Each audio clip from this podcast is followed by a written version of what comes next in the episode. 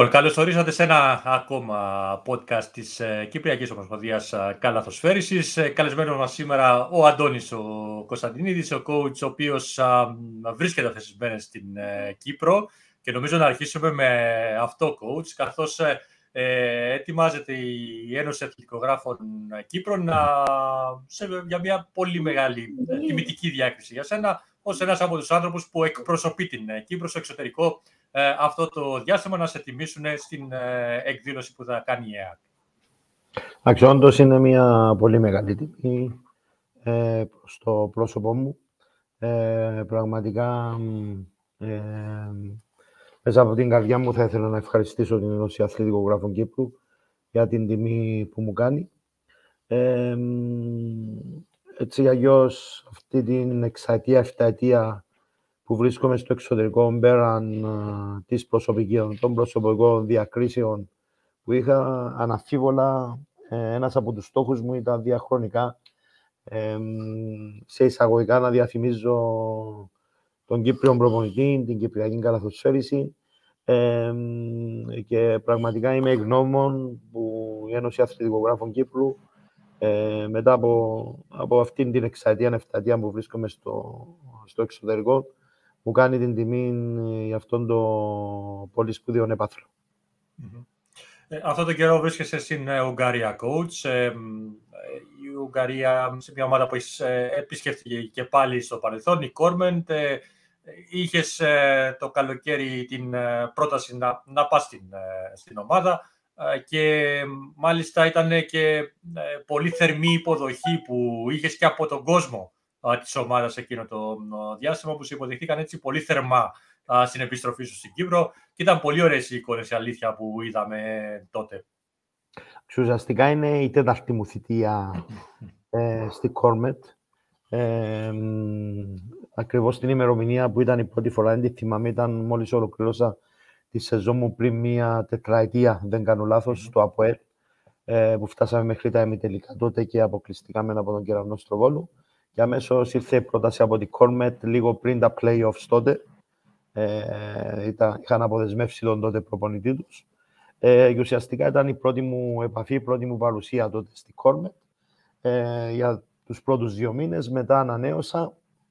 Ε, δημιουργήσαμε και μια πάρα πολύ καλή ομάδα ε, η οποία μέχρι, μέχρι το Δεκέμβρη που είχα μείνει τότε ήταν και στην πρώτη θέση κάποια προσωπικά θέματα που, που υπήρξαν στην πορεία. Σχήνει πολύ καλή πρόταση τότε του ΑΠΟΕΛ. Με ανάγκασαν να, να φύγω και να έρθω στο ΑΠΟΕΛ. Ε, μέχρι που φτάνουμε στην περσινή χρονιά, όταν ήμουν στη Δυναμό Βουκουρεστίου. Ε, ήμουν εκεί μέχρι τις αρχές Μαρτίου. Ε, και Κόρμετ, ε, λόγω κάποιων αγωνιστικών προβλημάτων, τα αποτελέσματα δεν ήταν τόσο καλά. Ε, για πρώτη φορά μετά από πάρα πολλά χρόνια ήταν σχεδόν εκτός playoffs. Ε, ουσιαστικά πλήρωσε το buyout που είχα τότε στο συμβόλαιό μου ε, και πήγα εκεί για τρίτη φορά ουσιαστικά. Συν η ανανέωση ε, που είναι, γι' αυτό είπα, είναι η τέταρτη φορά που βρίσκομαι στο τιμόνι αυτής της ομάδας. Ε, μπορώ να σου πω, Αντώνη μου, ότι η Κόρμετ πλέον ε, είναι σαν το δεύτερο μου σπίτι ε, και λόγω της σχέσης που, έχουμε, που έχω εγώ με την πόλη, με τον κόσμο. Ε, είναι πέραν από προπονητή ε, και κλάπ η σχέση μας. Ε, υπάρχει μια μεγάλη εκτίμηση στο πρόσωπό μου. Εγώ έχω μέσα στην καρδιά μου αναφίβολα αυτήν την ομάδα και φάνηκε και αυτήν την περίοδο που αντιμετωπίζαμε ένα πολύ σοβαρό οικογενειακό πρόβλημα που οι άνθρωποι εκεί έδειξαν κατανόηση και συνεχίζουμε τη συνεργασία μας έστω και λίγο ε, περίεργα θα το έλεγα ε, μέχρι το τέλος Μαρτίου. Και μετά είναι, είναι, πολύ, είναι, είναι πολύ μεγάλο το, το, το, γεγονός αυτό που ανέφερες, coach, ότι η ομάδα α, πλήρωσε buyout για να σε φέρει πίσω. Ε, κάτι που, που φανερώνει ότι ε, ήθελε πολύ να, να, να αναλάβει την ομάδα, γνώριζε το έργο σου πολύ καλά και είναι, είναι κάτι που δεν το συναντούμε πολύ σπάνια, έτσι. Εντάξει, ξέρετε, καμιά φορά διότι μιλάμε για ένα τεράστιο κλαμπ. Ε, είναι η πιο παραδοσιακή ομάδα στην Ουγγαρία, ε, η Κόρμετ, με τεράστιο κοινό. Ε, παρόλο που τα τελευταία χρόνια της λείπει ένας τίτλος, δυστυχώς. Ε, όμως δεν, ε, δεν πάβει να είναι ένα από τα μεγαλύτερα κλαμπ ε, που υπάρχει στην Ουγγαρία. Ε, από εκεί και πέρα, όταν ένα τέτοιο κλαμπ, για παράδειγμα, κινδυνεύει να μείνει playoffs, είναι, όπως το παρομοιάζω, είναι όπως φέτος η Ομόνια πέρσι από ΕΛ μείνανε στο ποδόσφαιρο εκτός της πρώτης εξάδας. Ναι. Είναι κάτι, κάτι παρόμοιο.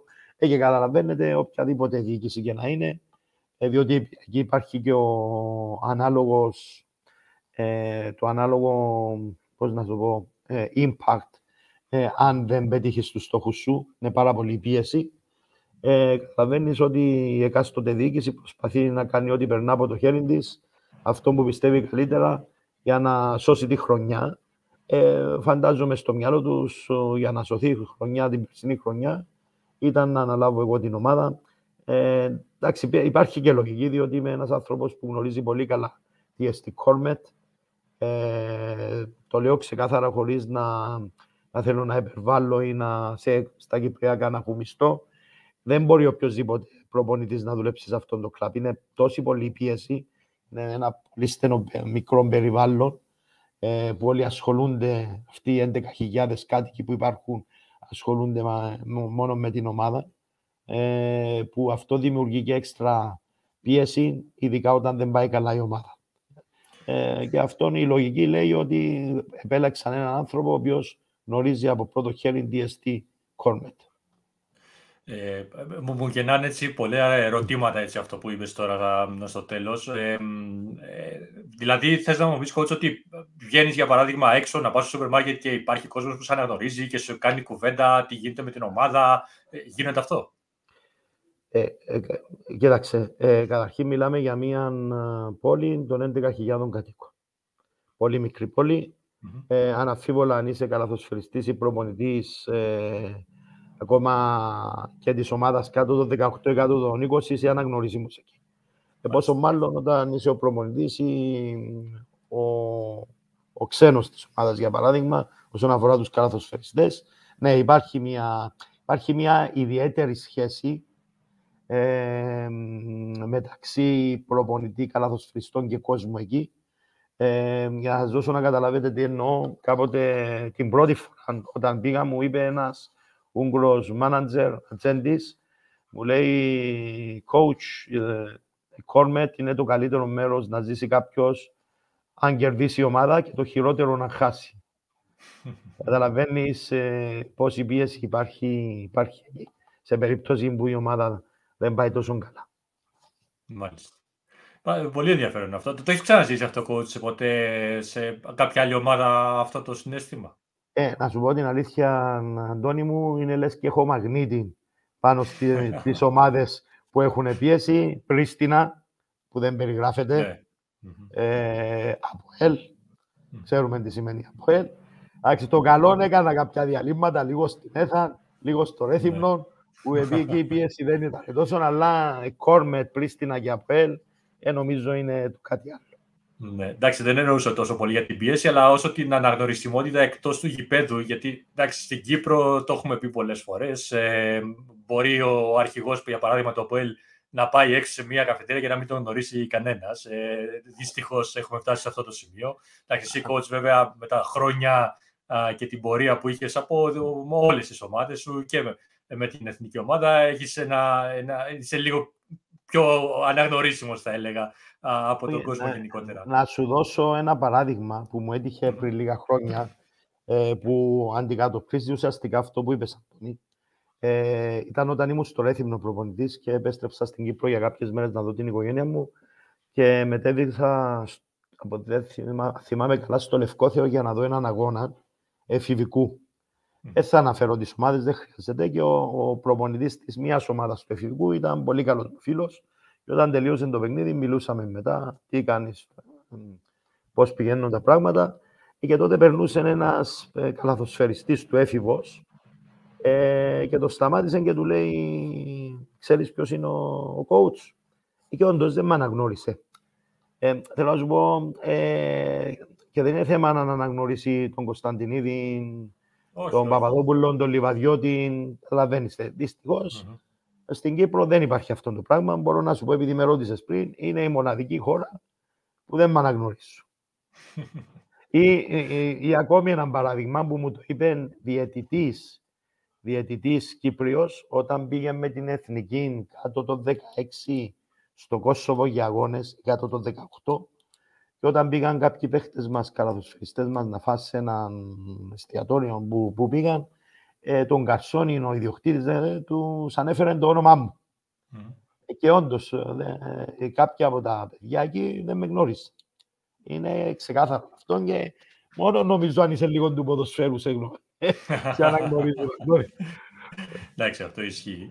Ε, ε, να γυρίσουμε λίγο πίσω ε, ναι. στην ε, καριέρα σου, να δούμε λίγο τη φετινή σεζόν, έχει, πώς εξελίσσεται, ε, διαβάζουμε, μαθαίνουμε σχεδόν καθημερινά την πορεία της ομάδας. Είναι ε, αρκετά καλή πορεία για την φετινή σεζόν. Έτσι, ανέλεση μας εσύ όμως, coach, με τη δικά σου λόγια, πώς έχει εξελιχθεί μέχρι τώρα; Εντάξει, μέχρι στιγμής πάμε πάρα πολύ καλά. Πάρα, πάρα πολύ καλά. Αν σκεφτούμε ότι η Κόρμετ, παρόλο που ανέφερα ότι είναι καταδικασμένη να πρωταγωνιστεί και να είναι στα playoffs στη χειρότερη περίπτωση και να βρίσκεται διαχρονικά στην πρώτη τετράδα, φέτος ήταν ένα πολύ μεγάλο στοίχημα αυτό, διότι έχουμε την πιο νεανική ομάδα ε, από πλευράς ηλικίας. 23,3 ε, είναι το average ε, της ηλικίας των παιχτών και οι ξένοι και οι ντόπιοι ε, είναι πάρα πολύ νεαροί. Ε, εντάξει, η Κόλμετ είναι μια παραδοσιακή ομάδα που παράγει καθοσφαιριστές. Τα τελευταία δύο χρόνια ήταν πρωταθλήτρια κάτω των 20. Ε, Φέτος είναι και πρώτη, συνεχίζει να είναι πρώτη στο κάτω των 20 το, το πρωτάθλημα ε, IT μάλιστα.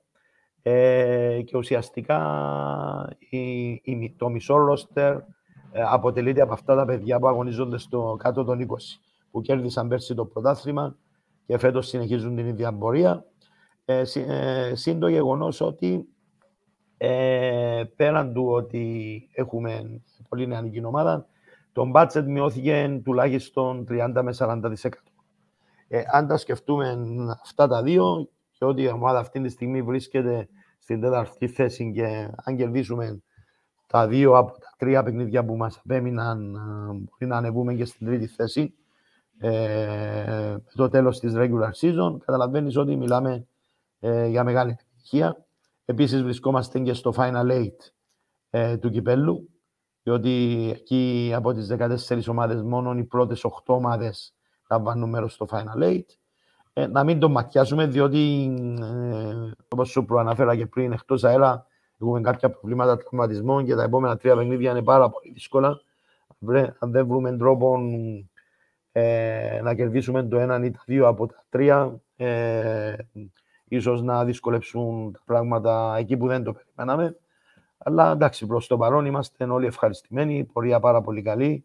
Την ίδια ώρα δίνουμε και χρόνο συμμετοχής σε πάρα πολύ άλλα παιδιά ε, και το απολαμβάνουμε όλοι μαζί. Αυτό με τα νεαρά παιδιά ε, είναι ένα κομμάτι που το έχεις ε, βιώσει αρκετά στο εξωτερικό coach. Ε, πέρα από την Ελλάδα, νομίζω στο, και το Ρεθυμνό είχε βέβαια παιδιά δικά του που ε, αξιοποιηθήκανε, αλλά νομίζω ότι ε, στις χώρες όπως η Ρουμανία και η Ουγγαρία ε, το έχεις ζήσει σε πολύ μεγαλύτερο βαθμό. Ε, κοίταξε, Αντώνη, εκεί σε αναγκάζουν σε εισαγωγικά να το κάνεις αυτό. Δηλαδή το επιζητούν τα ίδια τα σωματεία, οι ίδιοι πρόεδροι, οι ίδιοι ιδιοκτήτες των ομάδων. Ε, ε, ο κόσμος όταν δει να είναι μέσα δύο-τρει νεαροί κάτω των 20 χρόνων, για παράδειγμα, και η ομάδα κερδίζει, ενθουσιάζονται πάρα πολύ. Μπορώ να σου πω ότι αν δουν την ομάδα τους με πέντε Ούγγρους παρά με τέσσερις ε, Αμερικάνους και έναν Ούγγρο, ε, προτιμούν το πρώτο, για παραδειγμα Ε, σε αναγκάζει και το σύστημα με λίγα λόγια και οι κανονισμοί που έχει. Ξεχνάμε στη Ρουμανία ε, είναι αναγκαστικά ένας Κύπριος στο παρκέ και τα πρώτα 20 λεπτά... Ε, συγγνώμη. Ρουμάνος, όχι Κύπριος. Ε, ε, Ούγγρος, Ούγγρος, στην Ουγγαρία. Α, ε, ε, Ρουμανία, okay, ναι. ναι. ένας Ούγγρος στο γήπεδο και τα πρώτα 20 λεπτά αυτός πρέπει να είναι και κάτω των 23. Στη Ρουμανία, για παράδειγμα, έπρεπε να είναι δύο Ρουμανοί μέσα και ο ένας να είναι κάτω των 22. Ε, λίγο πολύ σε αναγκάζει και το σύστημα. Ε, προσαρμόζεσαι και εσύ ο ίδιος, διότι μέχρι πριν να φύγω για το εξωτερικό στην Κύπρο δεν υπήρχαν τέτοια πράγματα. Ε, μπορώ να σου πω στην αρχή ένιωσα και λίγο άβολα όταν πήγα στο εξωτερικό και πρέπει να το αντιμετωπίσω αυτό. Αλλά αυτή τη στιγμή ε, όμως μετά συνειδητοποίησα ότι νιώθεις και μια πολύ μεγαλύτερη ικανοποίηση όταν πετυχαίνεις τους στόχους σου, ε, βοηθώντας και νεαρά παιδιά να μπουν μέσα στον αγωνιστικό χώρο. Ε, είναι πολύ σημαντικό αυτό και ε, βγάζοντας και παιδιά από την... αναδεικνύοντας μάλλον παιδιά μέσα από την ομάδα, θεωρώ ότι σαν προπονητής ε, coach αισθάνεσαι ε, και ακόμα καλύτερα όταν βλέπεις και αυτά τα παιδιά να εξελίσσονται και μετά αφού φύγουν ή φύγουν ή χωρίσουν οι δρόμοι τους ε, τελικά. Ε, αναφύ... ναι, ναι, είναι μια τεράστια ευχαριστήση. Α πούμε, Αντώνη, εγώ θεωρώ αν ε, κάποιος παρακολουθούσε την πορεία μου και στην Κύπρο, διαχρονικά και στην Κύπρο είχα ε, βοηθήσει, αν είναι η κατάλληλη λέξη, κάποια νεαρά παιδιά να μπουν μέσα, μέσα στον αγωνιστικό χώρο σιγά σιγά ώστε να πάρουν τις εμπειρίες τους είτε στο συλλογικό επίπεδο είτε σε εκείνο το χρόνο, σύντομο χρονικό διάστημα που ήμουν στην εθνική. Ε, νομίζω είναι χρέος μας ως προπονητές ε, να αναδεικνύουμε νέα παιδιά. Αυτή είναι η φιλοσοφία που υπάρχει σε όλη την Ευρώπη. Δυστυχώς εδώ στην Κύπρο αργήσαμε να το καταλάβουμε. Ε, ή καλός. Ε, και είναι κάτι που απολαμβάνω στο εξωτερικό πραγματικά. Εντάξει, εγώ θα πω κακός ότι αργήσαμε, καλός ότι τουλάχιστον το καταλάβαμε. Τόσο κακός ή καλός. Το θέμα είναι το, το πότε, πώς το κάνεις, με ποιες συνθήκες. Ε, δεν είναι απλό να λέω μειώνω τους ξένους, μπαίνουν αμέσως οι Κυπρέοι ή το αντίθετο. Ή πάω στους 10 ξένους ξανά. Ε, θέλει ένα, πρέπει να υπάρξει ένας προγραμματισμός, ένα, ένα πλάνο. Πρέπει και τα σωματεία να καταλάβουν ότι θέλουν να βοηθήσουν την Κυπριακή Καλαδοσφαίριση να, να βρει ξανά τα πόδια της, ε, πρέπει να θυσιάσουν και κάτι αυτοί, για παράδειγμα, α, α, σε συλλογικό επίπεδο. Πρέπει όλοι με, από τη μεριά τους να βάλουν το δικό τους λιθαράκι. Εντάξει, τα σωματεία μπορούν να το δουν και από την άλλη πλευρά του νομίσματος, ότι ε, και αυτά θα αξιοποιήσουν τις ακαδημίες τους που οι περισσότερες ομάδες έχουν τις δικές τους ακαδημίες. Υπάρχουν παιδιά εκεί, τα οποία θα είναι ό,τι καλύτερο για αυτά να τα χρησιμοποιήσουν και να παίζουν και στην ε, αντρική ομάδα, όπως γινόταν και παλιότερα, όπως uh, coach πολύ καλά ξέρεις εσύ καλύτερα από μένα. Ε, οπότε, αν το δούμε από αυτή την πλευρά, νομίζω ότι δεν θα έχουν κάποιο πρόβλημα. Ε, ε, επέτρεψε μου να σου πω, Αντώνη, ότι υπάρχει ένα χάσμα μεταξύ αυτών που ανέφερες από τη δική μου τη γενιά και πιο πριν ναι. Ε, με τη γενιά που όταν ήμουν εγώ προπονητής, για παράδειγμα, στην Κύπρο, δηλαδή ακαδημίες εκάστοτε υπήρχαν, ε, έβγαιναν παιδιά και πριν και μετά, αλλά για ένα διάστημα δεν βλέπαμε παιδιά από τις ακαδημίες μας να πηγαίνουν στην πρώτη ομάδα. Και δυστυχώς η μεγάλη ζημιά ήταν τότε που έγινε, διότι τα σωματεία α, ε, ένιωσα μια ασφάλεια τότε με τους 10 ξένους, τους 8 ξένους, αυτές τις απιστευτές υπερβολές που είχαμε στο ναι. παρελθόν ε, και αναφίβολα έμεινε καμένη γη πίσω και τα αποτελέσματα είναι αυτά που βλέπουμε τα τελευταία χρόνια. Mm. Που γίνονται προσπάθειες, αλλά δεν είναι τόσο εύκολο ε, να αντεπεξέλθεις, να ορθοποδήσεις. Διότι αυτό συμβαίνει αυτή τη στιγμή. Προσπαθούμε να ορθοποδήσουμε, αλλά είναι πάρα πολύ δύσκολες οι συνθήκες. Για παράδειγμα, έβλεπα, ε, έβλεπα προχθές, είχαμε το Σαββατοκυριακό το τρίμερο του Ραπόκρεων, δύο με τρία παιχνίδια. Και όταν έμπηκα μέσα για να δω τα ρόστερ, ε, από τις έξι ομάδες που αγωνίστηκαν, οχτώ ομάδες που αγωνίστηκαν, οι τρεις με τέσσερις δεν έβγαζαν δεκάδα. Καταλαβαίνεις τι εννοώ, δηλαδή ε, προσπαθούμε τώρα να το κάνουμε, να βρούμε ξανά τα πόδια μας, αλλά δεν, δεν είναι κάτι απλό. Θέλει πάρα πολύ χρόνο. ε, από τη στιγμή που ξεκίνησε πρέπει να στηριχθεί και πρέπει να καταλάβουν όλοι σωματεία, ομοσπονδία, προπονητές, οι ίδιοι Κυπροί καθοσφαιριστές, ότι αν θέλουμε να πετύχει αυτό το εγχείρημα που ξεκίνησε εδώ για μια διετία, τριετία, πότε ξεκίνησε, ναι. ε, ε, πρέπει όλοι ε, να κάνουν θυσίες. Οι Κύπροι μεγαλύτερο χρόνο μέσα στο γήπεδο, αν είναι δυνατόν να κοιμούνται μέσα στο γήπεδο ε, για να βελτιωθούν. Τα σωματεία ε, κάτι πρέπει να θυσιάσουν. Η Ομοσπονδία να στηρίξει όλη αυτή την προσπάθεια και στι δύο πλευρές και σαφώς οι προπονητές να νιώσουν την ασφάλεια ε, να χρησιμοποιήσουν τους Κύπριους καταδοσφαιριστές. Διότι ό,τι για να γίνει, αν ο Κύπριος, αν ο Κύπριος προπονητής ή ο Ελλαδίτης προπονητής ή ο Ιρλανδός προπονητής, διότι λέω και το παιδί που είναι στην Ομόνια. Στην Ομόνια, ναι. Ε, που κάνει και εξαιρετική δουλειά από ό,τι, από ό,τι ε, συνειδητοποίησα, ε, πρέπει όλοι να το στηρίξουν αυτό. Mm-hmm.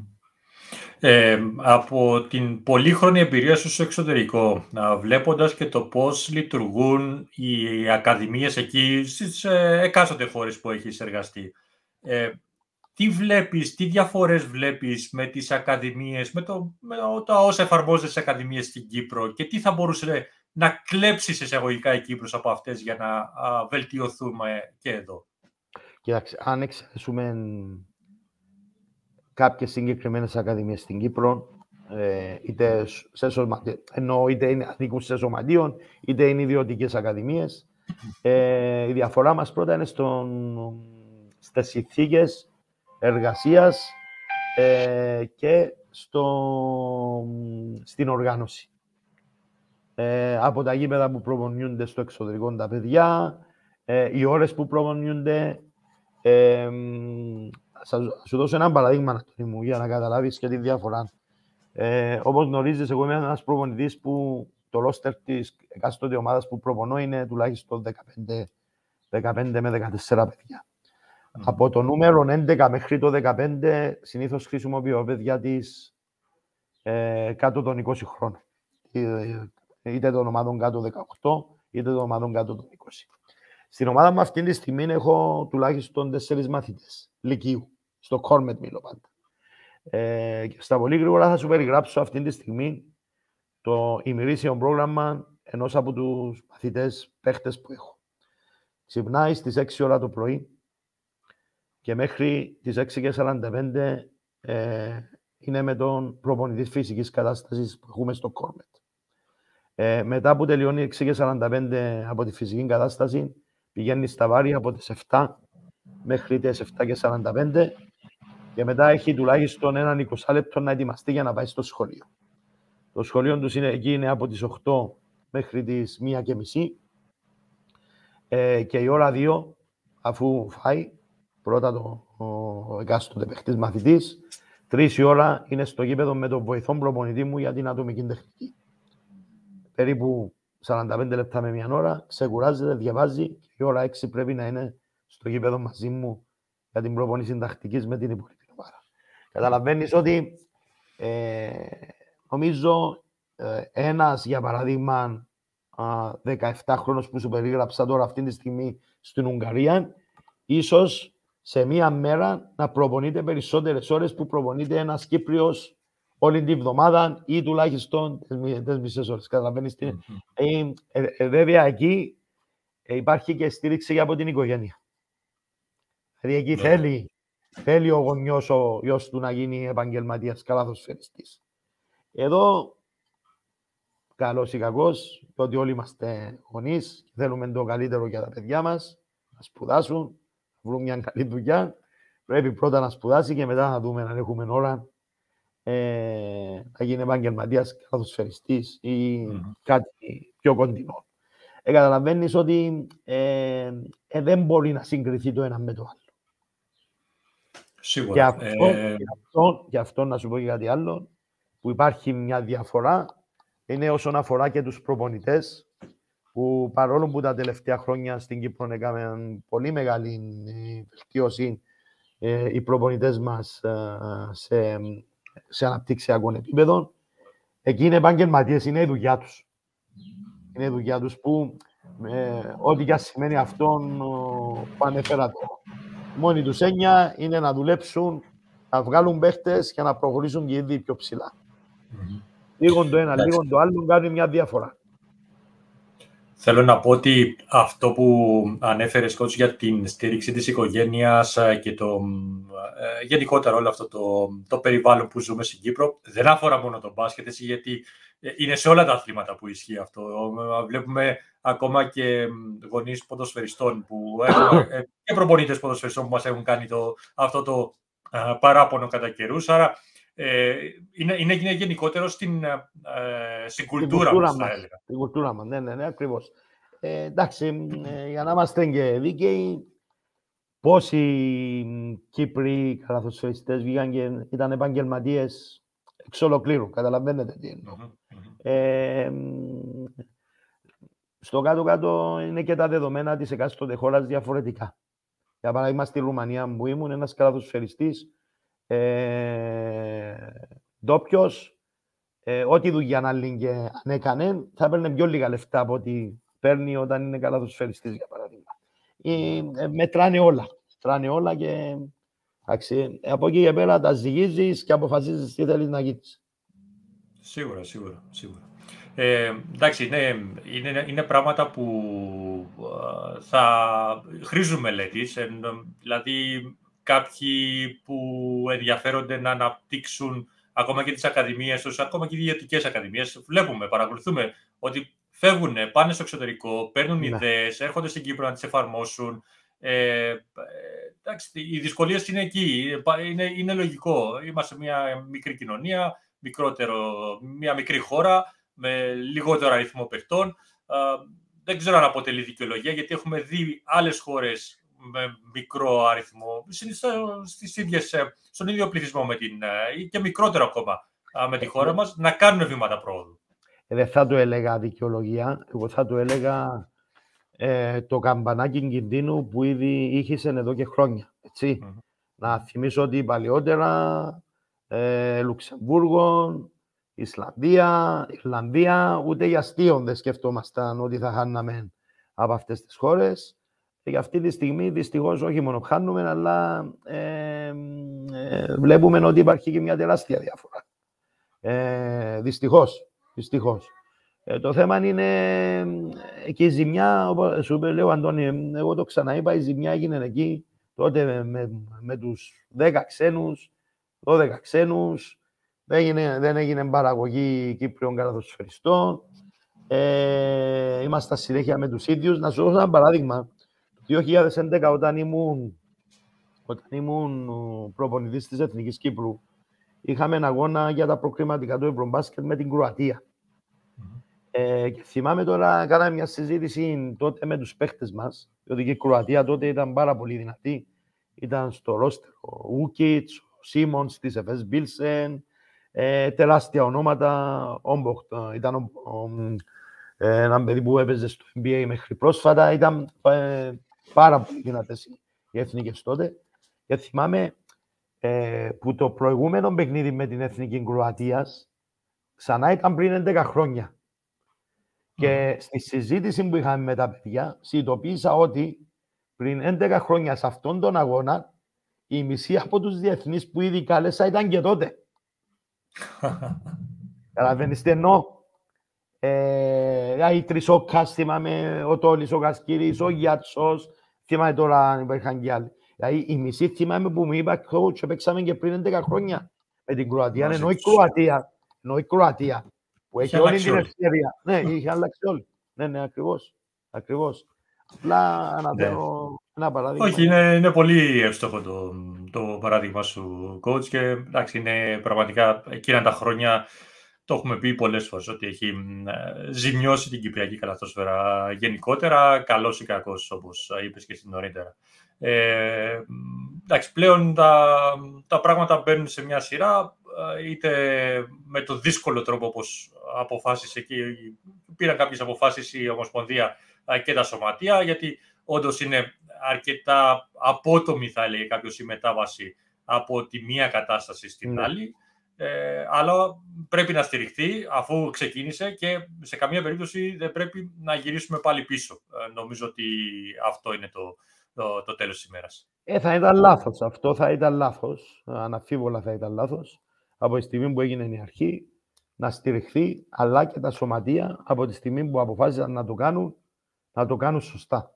Να το κάνουν σωστά, κάτω από υγιείς βάσεις, να το στηρίξουν, ε, όχι να είναι απλά ένα ε, πυροτεχνήμα της μια χρονιάς ή της μισής χρονιάς ή των δύο χρόνων, για παραδειγμα Λοιπόν, έχω και κάποιες ερωτήσεις. Υπάρχει, που... υπάρξει ένα πλάνο.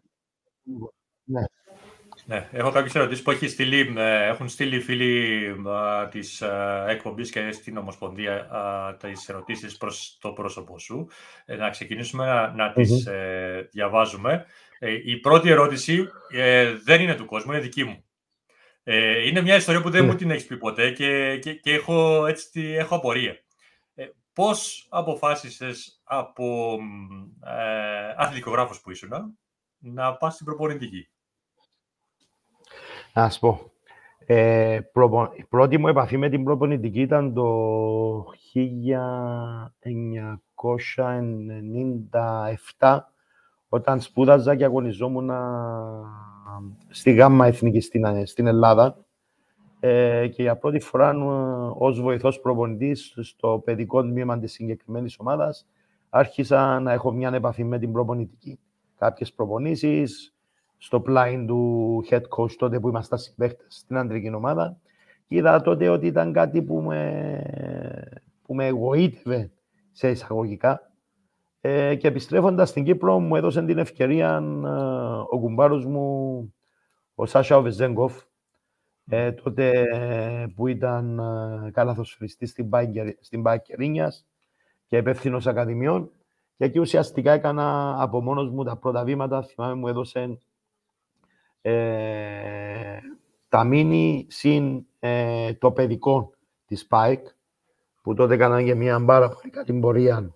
Ε, φτάσαμε και μέχρι τον τελικό ή μη τελικό, δεν θυμάμαι. Έχουμε μεγαλώσει κιόλας και πέρασαν πάρα πολλά χρόνια. Ε, εκεί ήταν ουσιαστικά η πρώτη, η πρώτη εμπειρία καθαρά σε προσωπικό επίπεδο.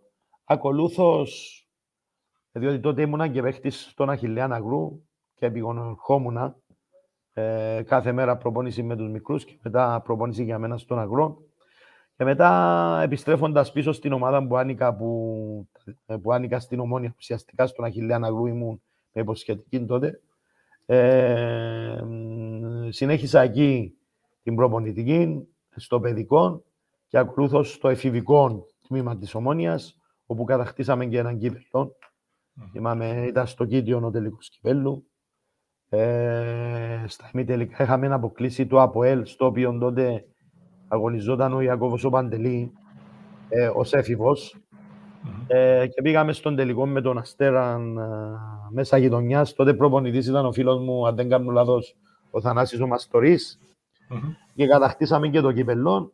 Και στη συνέχεια, ενώ ήμουν καλαθοσφαιριστής της Ομόνιας και προπονητής του Φιδικού, ε, τότε προπονητής μας ήταν ο Δημήτρης ο Τηλεμάχου, στο αντρικό. Ε, δεν ξεκινήσαμε καλά τη χρονιά. Αποδεσμεύτηκε και τότε ο υπεύθυνος του καταστροφικού τμήματο, ο πολύ καλός φίλος ο Άγιος Ιακωπίδης, ε, μου είπε Αντώνη μέχρι να βρούμε προπονητή να κοτσάρεις ένα παιχνίδι. Ήταν τότε με τον Απόλλωνα στη Λευκοσία, στο Ελευθερία που παίζαμε με τον Απόλλωνα. Ε, και αυτό το παιχνίδι φέτος συμπληρώνονται 19 ε, χρόνια προπονητικής. Ε, από τότε ούτε βοηθός δεν πρόλαβα να κάνω.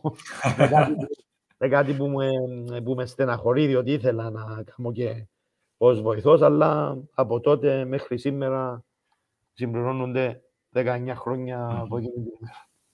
Ωραία. Για να λύσω απορίες δεν έχω κάτι, δεν έχω τέτοιες βλέψεις εγώ. Έτσι. Η ερώτηση που, κάνει είναι, που έκανα ήταν ε, για να. Απλά έτσι απορία. Έτσι, ήταν το διαλέ... που... να, να σου πω. Ε, μετά, ε, μετά από δύο χρόνια που ήμουν στην, ε, στην Ομόνια ως head coach και ένα χρόνο στο Phillips College στη δεύτερη κατηγορία, μετά ήρθε η πρόταση από τον Πανικό τον Κωνσταντίνου να αναλάβω τη θα στα μέσα της χρονιάς ε, και εκεί συνειδητοποίησα ότι πήγαινε, πήγαινε να γίνει πλήρως επαγγελματικό του αθλημάν υποχρεώσεις ήταν πάρα πολύ μεγάλες. Και τότε είχα να διαλέξω μεταξύ δημοσιογραφίας και προπονητικής. Εντάξει, η προπονητική έχει μια ιδιαίτερη μαγεία, Αντώνη. Ε, αν το αγαπάς πραγματικά και θέλεις να, θέλεις να το κάνεις, πρέπει να το κάνεις σωστά. Εγώ τότε αποφάσισα, το είχα ανακοινώσει και στον πατέρα μου τότε, παρόλο που είχε τρομερές αντιρρήσεις ε, για αυτήν την κατάσταση. Ε, όμως του εξήγησα ότι είναι αυτό που θέλω να κάνω και θα το κάνω με οποιοδήποτε ρίσκο, διότι υπήρχε ρίσκο, αμφίβολα. Ε, δόξα ο Θεός, πέτυχε. Ωραία. Μια χαρά. Ε, λοιπόν, οι ερωτήσεις του κόσμου είναι πολύ δύσκολες. Αυτή ήταν η πολύ εύκολη ερώτηση. οι ναι. ερωτήσεις του κόσμου είναι πολύ δύσκολες. Η πρώτη είναι, θέλει, θέλει ο φίλος που έχει στείλει την ερώτηση να μας πεις τους πέντε καλύτερους Κύπριου που έχεις προπονήσει και αντίστοιχα τους πέντε ξένους, καλύτερους ξένους που έχει προπονήσει. Ε, πεντάδα ω θέσει. Πεντάδα, ναι, ναι. Ε, όχι, ε, λέει τους πέντε. Δεν, δεν αναφέρει πεντάδα, μπορείς να το. Ναι, ναι, κατάλαβα. Όπως θέλεις. Εντάξει, αν το πάρουμε ως πεντάδα, ως Κύπριους, είτε στην Κύπρο είτε στο εξωτερικό, αξισάν, ε, αν πάμε στη θέση του Πόιγκαρ, αναφίβολα έκανες σαβό τη δουλειά μου πιο εύκολη στο κήπεδο, διότι ο Πόιγκαρ είναι ο δεύτερος προπονητής, ε, ο Βασίλης ο ε, που συνεργάστηκα δύο με τρεις φορές μαζί του ε, στο ΑΠΟΕΛ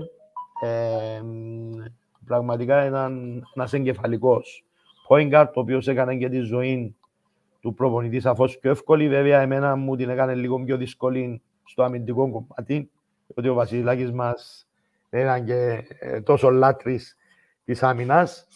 Αλλά μαζί μου θεωρώ, ειδικά τη χρονιά που πήραμε και το πρωτάθλημα στο ΑΠΟΕΛ, είχε παίξει και πάρα πολλέ άμυνε παρόλο που ήταν μια υπέρβαση για εκείνον. Αλλά ε, απόλαυσα τη συνεργασία μαζί του ως, ως point guard. Ε, για τη θέση 2, ε, χωρίς καμιά, ε, κανένα ερωτηματικό, Γιώργος Αναστασιάδης. Ο Γιώργος Αναστασιάδης είναι από τους καραδοσφαιριστές που ίσως κάποιοι προπονητές να έχτισαν και καριέρα πάνω ε, πάνω στις ικανότητες και τις ηγετικές ικανότητες που είχε το συγκεκριμένο παιδί. Απίστευτος ε, δουλευταράς, απίστευτος ε, ηγέτης. Ε, εντάξει, τρομερός σουτέρ. Ε, δεν χρειάζεται να το αναφέρουμε. Ε, πραγματικά ήταν, νιώθω χωρίς υπερβολή αυτό που λέω, ευλογημένος που είχα έναν παίχτη σαν τον Γιώργο. Στη θέση 3, παρόλο που ε, πολύ λίγο συνεργαστήκαμε, αλλά η ποιότητα του ήταν τέτοια που, θα με, που με κάνει να το αναφέρω είναι ο Νικόλας ο Παπαδόπουλος, ο οποίος μέχρι πρόσφατα ήταν και προπονητής. Mm-hmm. Ε, για τη θέση 4 και 5 θα αναφέρω δύο άτομα που συνεργαστήκαμε στην Εθνική, όχι στο, ε, σε, σωμα, σε σωματιακό επίπεδο. Mm-hmm. Για τη θέση 4 ο, Αλε, ο Αλέξης ο Γιάτσος ήταν ε, με τον τρόπο που ήθελα να αγωνιστώ και εγώ επιθετικά και αμυντικά ήταν ό,τι έπρεπε. Ε, και αναφίβολα στη θέση 5, παρόλο που σε σωματιακό επίπεδο κάθε χρόνο είμαστε αντιπάλοι σε πολύ δυνατά παιχνίδια, ημιτελικούς, τελικούς, ο Παναγιώτης ο Τρισόκας. Ε, δηλαδή αυτοί πέντε συν ε, ένα ξεχωριστό κεφάλαιο για μένα. Ήταν η συνεργασία μου επίσης που τον κατάσω στη θέση 2 απλά μαζί με τον Γιώργο τον Αναστασιάδη.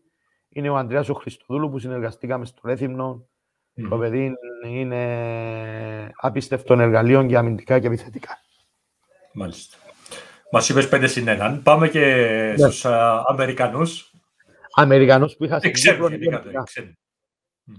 Γενικά, γενικά, γενικά. γενικά. Ε, εντάξει, ε, κάτι παρόμοιο που είπα για τον Βασίλη, που περιγράψα για τον Βασίλη τον Κούναν, όσον αφορά τους ξένους, για μένα ήταν αναφίβολα που με βοήθησαν και στην καριέρα μου στην πρώτη μου χρονιά όταν ήμουν στο εξωτερικό, ο Τζόρταν Γουάτσο. Mm-hmm. Απίστευτος άσος, ε, αμυντικά, επιθετικά, το παιδί ήταν εκπληκτικός. Ε, ουσιαστικά εκείνη την τρομερή χρονιά που κάναμε και φτάσαμε μέχρι την τρίτη θέση του Euro Challenge που ουσιαστικά τότε ήταν στο επίπεδο του Champions League που είναι τώρα και το επίπεδο mm. των ομάδων. Ε, μας πήρε όλους από το χέρι και μας οδήγησε εκεί. Ε, φοβερός παίχτης.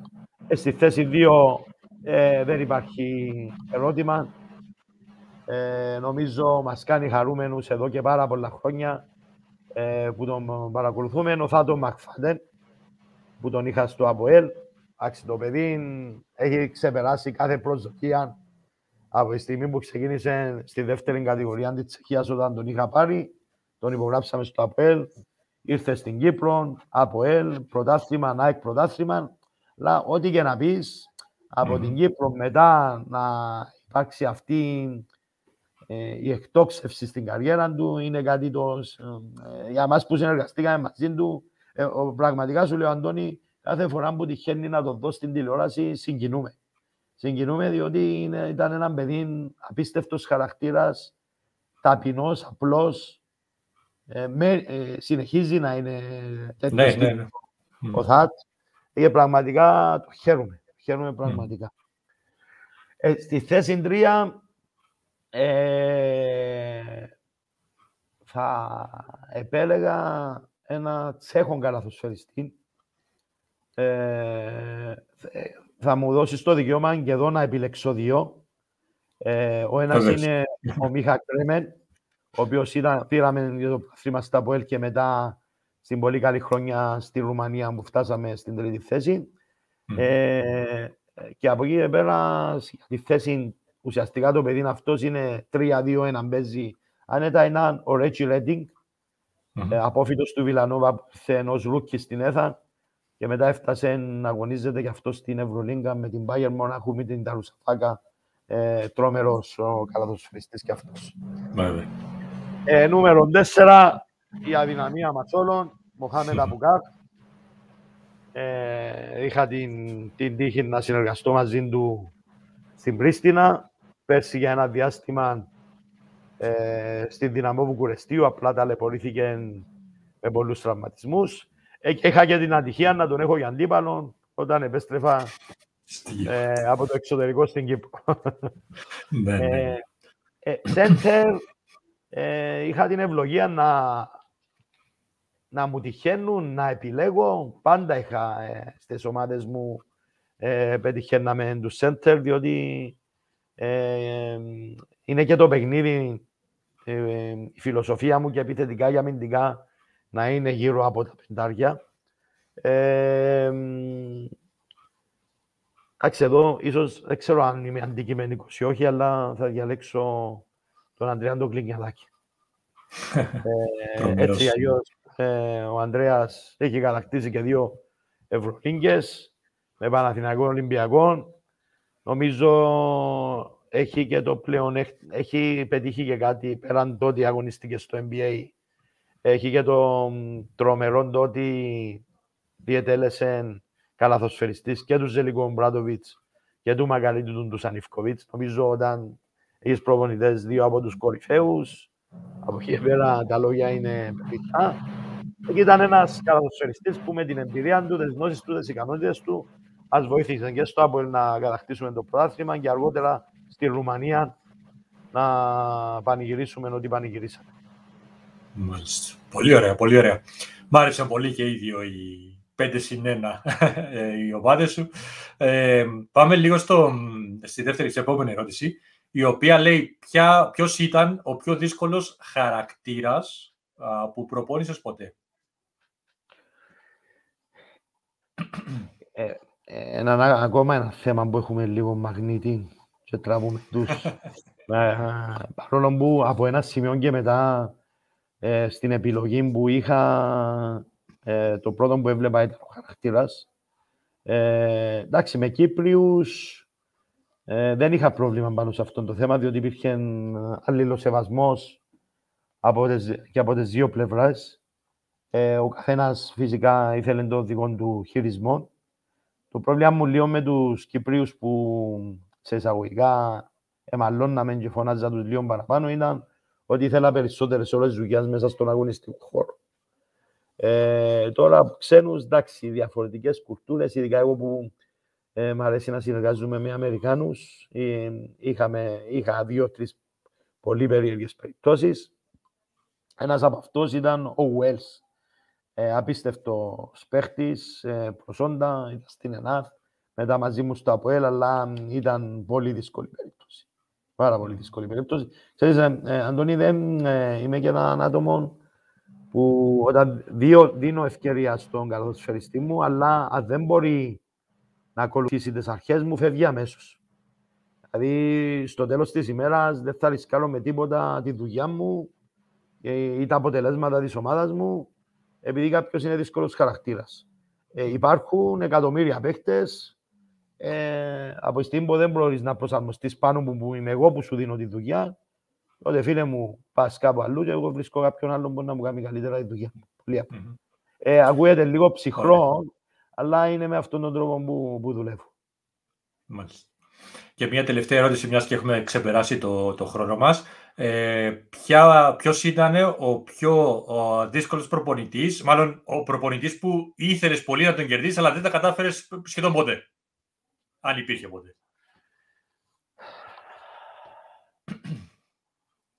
Κύπρο και εξωτερικό. Ό,τι θέλεις.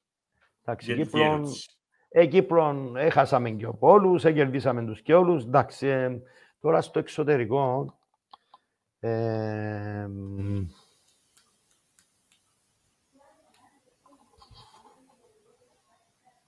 εντάξει, προσπαθώ να... Ε, α, όταν ήμουν στο Ρέθυμνο, ε, πρέπει να προσπαθώ τώρα να, να θυμηθώ ποιον προπονητή δεν κα, καταφέραμε να κερδίσουμε. Εντάξει, τώρα λίγο... Εντάξει, ναι, είναι, είναι λίγο δύσκολη ερώτηση. Ναι, ναι. Ε, φυσικά τούτο είναι και καλό, διότι αν, αν, αν που κάποιον έχανα συνέχεια ήταν να το θυμούμε. Σημαίνει που κάποιον ή, ή, μια να κερδίζαμε, το μια να χάναμε. Ναι. Ε... Να την αντιστρέψω λίγο την ερώτηση. Να πω, ναι. ποιο προπονητή κέρδισες και χάρηκες που το κέρδισε. Είπες, πω ρε φίλε, κέρδισε αυτόν τον προπονητή.